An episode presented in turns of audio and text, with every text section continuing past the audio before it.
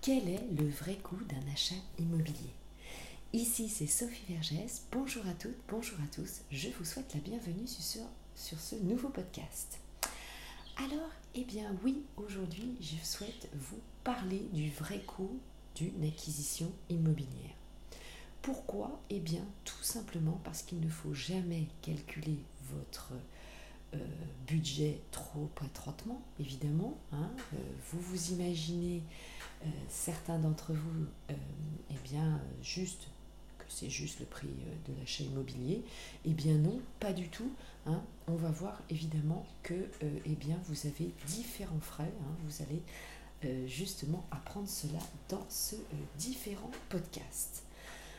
Alors, lors de votre achat immobilier, eh bien, vous allez payer en plus du versement du prix du bien, ce qu'on appelle le net vendeur, ce qui revient directement au propriétaire, vous allez payer aussi ce que l'on appelle des euh, frais de notaire. Alors, les frais de notaire, eh bien, ça regroupe la rémunération du notaire, mais aussi euh, les euh, droits fiscaux que le notaire eh bien, collecte pour vous. Hein. Donc, pour résumer, eh bien, le prix de vente d'un bien immobilier, ce n'est pas le seul coût à prendre en compte lors de votre achat. Au-delà eh bien, des frais de notaire, vous avez des frais d'agence, bien sûr, si euh, vous passez par un intermédiaire, par un professionnel. Euh, vos frais bancaires, vos frais euh, de courtage si vous passez par un courtier évidemment en prêt immobilier et des frais de garantie. Allez, c'est parti, vous êtes prêts Maintenant, euh, nous allons voir cela euh, dans le détail, donc en trois points. Premièrement, la rémunération du professionnel de l'immobilier. Donc vous devez évidemment l'inclure euh, dans votre acquisition, hein, dans votre budget. Et eh bien, cette rémunération, vous allez notamment la découvrir lors de votre lecture de l'annonce. Hein, si vous passez évidemment par une annonce en ligne sur Internet, hein, c'est le plus souvent le cas. Si vous passez par un chasseur immobilier, elle sera un peu différente et légèrement euh, au-dessus euh, de l'usage, hein, puisque en règle générale, un professionnel de l'immobilier, c'est de l'ordre de 5% du prix du bien immobilier, mais si vous passez par un chasseur, ça peut monter jusqu'à 10%. Et là, évidemment, vous allez signer un euh, contrat, ce qu'on appelle un mandat de recherche, et ce sera évidemment stipulé euh, sur ce mandat. Hein. Donc, évidemment, lisez bien euh, tous ces documents hein, pour ne pas être surpris. Hein. Puisque, évidemment, lorsque vous passez par un chasseur, vous allez lui donner votre cahier des charges. Les, les, recherches seront évidemment plus précises, peut-être aussi bien plus, plus abouties dans dans l'imagination évidemment de votre projet, donc le coût est vraiment euh, différent. Hein. Alors, euh, il y a aussi eh bien, ce qu'on appelle les frais d'agence peuvent être à la charge acquéreur, c'est-à-dire à votre charge en tant qu'investisseur acquéreur, et ça va permettre justement de réduire vos frais de notaire, hein, puisque eh bien, ces frais sont calculés euh, sur le prix de vente net vendeur. Hein. Sinon, on parle évidemment à l'inverse de frais à la charge vendeur. Hein. Ça se fait aussi euh, beaucoup euh, dans certaines régions en France. Deuxièmement, la rémunération euh, du notaire, les fameux frais de notaire. Hein. Donc c'est un nom, évidemment, on va dire aussi un terme d'usage. On s'imagine évidemment que tous les frais Dix frais de notaire, c'est euh, pour le notaire, mais non, pas du tout. Hein. Il s'agit en fait des frais d'acquisition qui vont inclure de nombreuses taxes donc pour l'État, hein, qui ne sont évidemment pas pour le notaire. Hein. Donc le notaire, lui, eh bien, euh, est rémunéré par des émoluments, ce qu'on appelle proportionnels à la valeur du bien immobilier acheté. Hein. et ces honoraires ne sont pas déterminés euh, librement. Le notaire fait appel à un barème légal. Hein. donc n'hésitez pas, bien sûr, à euh, eh bien, demander euh, eh bien, tout, tout, le détail en fait du budget. Hein.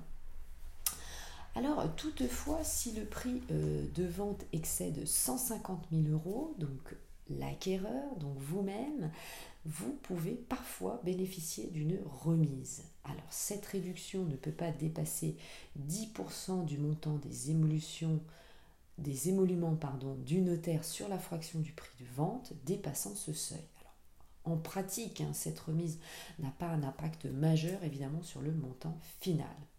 En effet, hein, je vous donne un exemple, il faut compter une remise d'environ 120 euros pour un bien vendu 300 euh, 000 euros. Alors comme je vous le disais, en plus de ces euh, honoraires, le notaire va percevoir une somme pour l'accomplissement euh, des formalités hein, qu'il va réaliser évidemment en votre nom les actes d'état civil, des attestations, des demandes au cadastre, les copies des actes, les réquisitions d'état, levée euh, d'hypothèque, etc.. Alors, si euh, vous acquérez un bien immobilier de faible valeur, vous allez pouvoir bénéficier de ce qu'on appelle la règle de l'écrètement. Qu'est-ce que c'est que cette règle? Eh bien, cette règle consiste à plafonner la rémunération globale du notaire à 10% de la valeur du bien sans pouvoir être inférieur à 90 euros hors taxe. Voilà, vous euh, savez tout.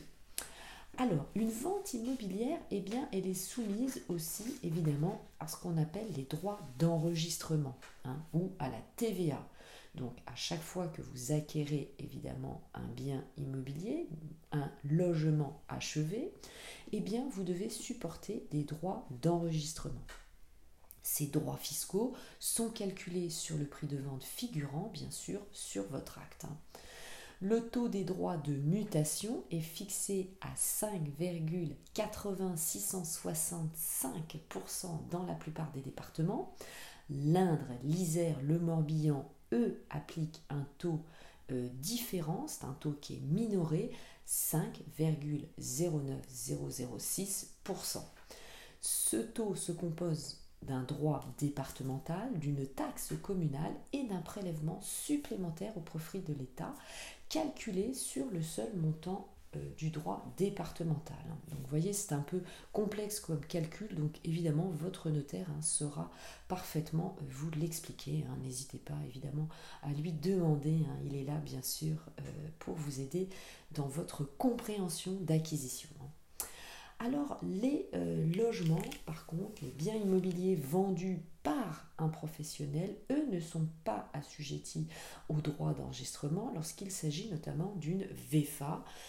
C'est une vente en état futur d'achèvement, lorsque vous achetez par exemple un appartement sur plan, ou d'un immeuble neuf de moins de 5 ans.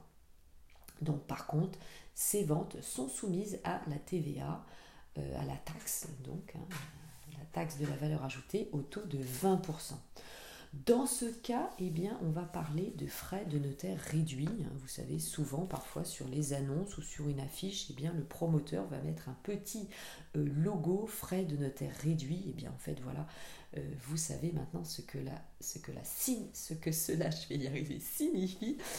Votre montant, évidemment, euh, sera réduit, comme son nom l'indique, environ 2,8% du prix du bien contre 8%, je vous le rappelle, dans euh, l'immobilier ancien. D'autres montants vont se rajouter, comme la taxe de la publicité foncière au taux de 0,7%, qui est calculée également sur le prix euh, du bien immobilier, la contribution des sécurités immobilières, c'était euh, le salaire euh, du conservateur des hypothèques, hein, c'est comme ça qu'on l'appelait avant, pour la publication de l'acte au service de la publicité foncière au taux de 0,10% du prix de vente. Et ensuite, vous allez avoir une somme forfaitaire d'environ 70 euros pour l'obtention de certains documents nécessaires à la rédaction de votre acte pour votre acquisition des documents relatifs à la copropriété, garantie euh, décennale, à l'accord du créancier pour lever l'hypothèque, des frais de géomètre par exemple si euh, votre dossier a besoin d'obtenir des documents d'urbanisme, les frais d'inscription du privilège de prêteur de deniers ou d'hypothèque lorsque eh bien, vous faites appel à un prêt immobilier pour financer euh, cet achat. Donc voyez, Toutes ces sommes hein, euh, dont je vous ai parlé précédemment correspondent aux frais de notaire qui sont appelés en fait hein, par les professionnels des droits de mutation à titre onéreux, les DMTO. Voilà, maintenant vous savez tout. Eh bien, euh, avant d'aborder le dernier point, vous pouvez me suivre bien sûr sur mes différents réseaux sociaux. Hein. vous le savez maintenant. Donc mon groupe Facebook, Investir en immobilier, l'immobilier au féminin, mon compte Instagram, ma chaîne YouTube, mon compte TikTok. Et comme vous le savez, je fais des lives régulièrement sur mes différents réseaux sociaux comme le groupe Facebook, bien sûr, le samedi à 18h et sur le réseau euh, Clubhouse de 18h30 à 19h30. Eh bien, je me ferai un plaisir, évidemment, euh, d'échanger avec vous et n'hésitez pas, hein, par le biais du podcast, à me laisser vos messages. Alors, dernier point, troisième et dernier point, quels sont les autres frais liés à votre acquisition immobilière. Alors vous allez avoir notamment des frais si vous acquérez avec un crédit, qui est bien sûr le cas dans 9 fois sur 10, hein, puisqu'il va vous falloir prévoir les frais bancaires et les frais de garantie de votre crédit. Alors il faut savoir quand même, rassurez-vous, que ces sommes vont être généralement intégrées à votre prêt immobilier au même titre que les frais de courtage, hein, si vous faites appel évidemment à un euh, courtier immobilier.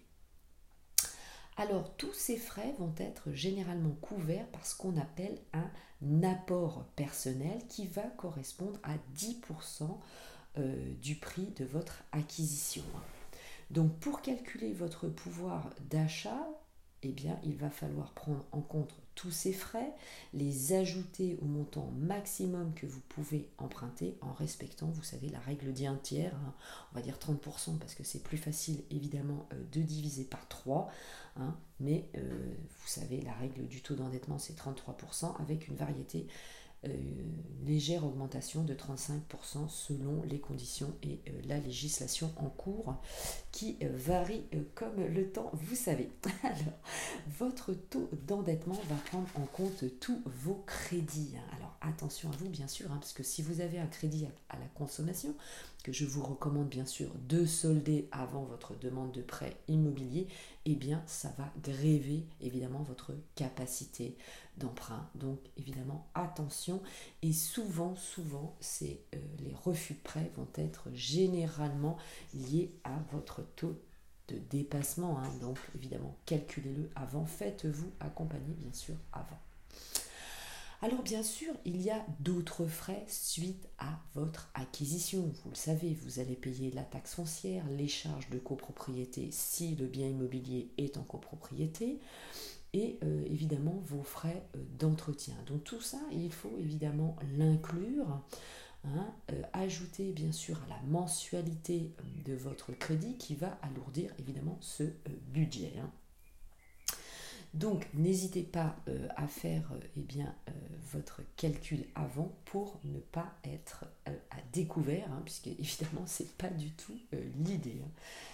L'idéal aussi, je vous le dis très souvent, c'est d'avoir ce qu'on appelle une réserve, une épargne de sécurité, hein, nécessaire justement eh pour faire face aux différents aléas que vous vous allez pouvoir rencontrer évidemment euh, avec cette acquisition. Donc, eh bien, par exemple, ça peut être une panne, ça peut être un dégât des eaux, un ravalement, etc., euh, etc. Et la taxe foncière aussi peut augmenter. Vous avez également dans certaines villes la taxe d'habitation que vous allez payer. Et eh bien voilà, je vous euh, remercie de m'avoir écouté euh, jusqu'au bout. Je vous souhaite une très belle journée, bon investissement et à très bientôt. Portez-vous bien, au revoir.